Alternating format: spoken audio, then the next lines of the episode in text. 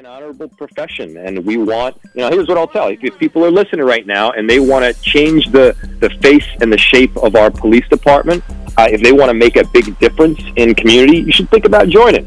You should think about being the change yourself.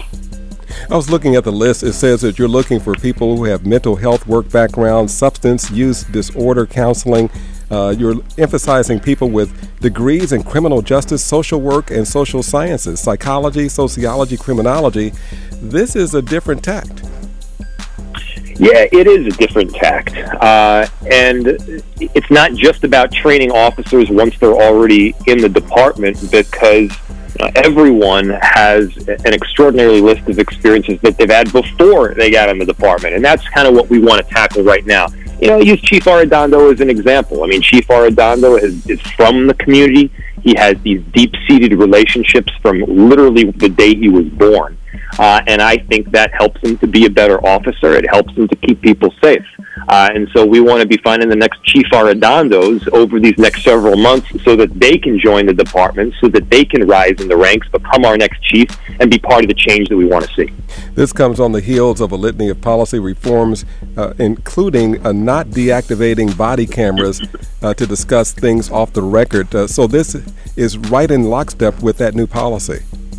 That, that's right. And that this particular policy is a move towards strengthening both accountability and increasing transparency, which has been cornerstones in all of our work. And under the new policy, officers are, are no longer allowed to deactivate their body cameras after uh, a critical or serious incident takes place to discuss uh, any private matters. Because, you know, here's the problem regardless of what they're discussing when they turn off the body camera, everybody assumes that they're discussing something wrongful. Um, uh, so let's keep the body cameras on. Let's improve transparency, and in the process, we'll, we'll improve trust as well. Mayor, with all the new changes uh, to the Minneapolis Police Department and the new recruitments, uh, what are you hearing from the community? Have you been hearing back from people? What's the feedback that you've been getting? Is it positive? Are people still concerned about some things? What has that been like? Let's just, I think, look at the, the truth and the reality, in Chantel, which is that, yes, people like to see the changes, but at the same time, there's a lot of trust that's been broken. Uh, and so it's not like just changing a policy uh, in a book is going to suddenly uh, dramatically transform trust. We have a lot of work to do to rebuild trust. So, I mean, yes, we have we've instituted a litany of, of very necessary police reforms over the last several months, but I, I think we all recognize that's not going to be enough. Uh, we've got a lot of work to do in the years ahead. Mayor, can you tell us about uh, the city's involvement with the trial coming up with the four police officers and so forth? There is a money that's been set aside by the state government to uh, increase public safety. Can you tell us the role Minneapolis is playing and what do the tenets of that look like right now? Minneapolis is a lead agency in ensuring the safety throughout the trial and uh, through the jury deliberations and verdict. And uh, let's be real, this is going to be a, a very traumatizing and emotional time period in our city. Uh, so we want to make sure that, that we're prepared both to do the right community outreach and make sure that people feel safe and, and understand what to expect. We also want to make sure that what happened, you know, last summer in terms of the, the looting and rioting does not happen again. It, it's unacceptable. You know, the First Amendment speech, absolutely, I'm all for it. But this kind of destruction and violence, it's unacceptable. We need to call it out, uh, and we're going to be prepared to make sure that that does not happen. And that means we've got the right law enforcement presence. That means we've got the right outreach beforehand as well. Can you give us, uh, finally, can you give us a report card on how the embedded assistant city attorney is working with uh, the, the, police department on misconduct investigations? Yeah, so uh, about a month ago or so, we, we announced that our, our city attorney's office was going to be embedded within the police department to help them further investigations. And what, what that means is we've got someone that is there to bird dog these issues to make sure that some of the discipline actions don't fall through the cracks, to make sure it doesn't sit on someone's desk for too long, and they can look at it from a legal perspective.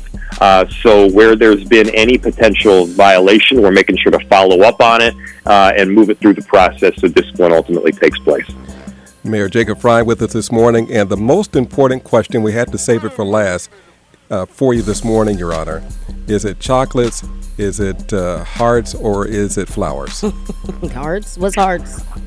You know, I, I I always go flowers, but at the same time, I, I, I think any any good husband has to recognize that flowers is not enough. You, Right. you got to go a little further. So I'm looking at my wife right now, who's uh, getting ready to head off to work, and She's like, uh, I, I, I'm realizing that I've got some work to do over the next couple days. Right, right. Because she heard the question and she looked at you like, okay.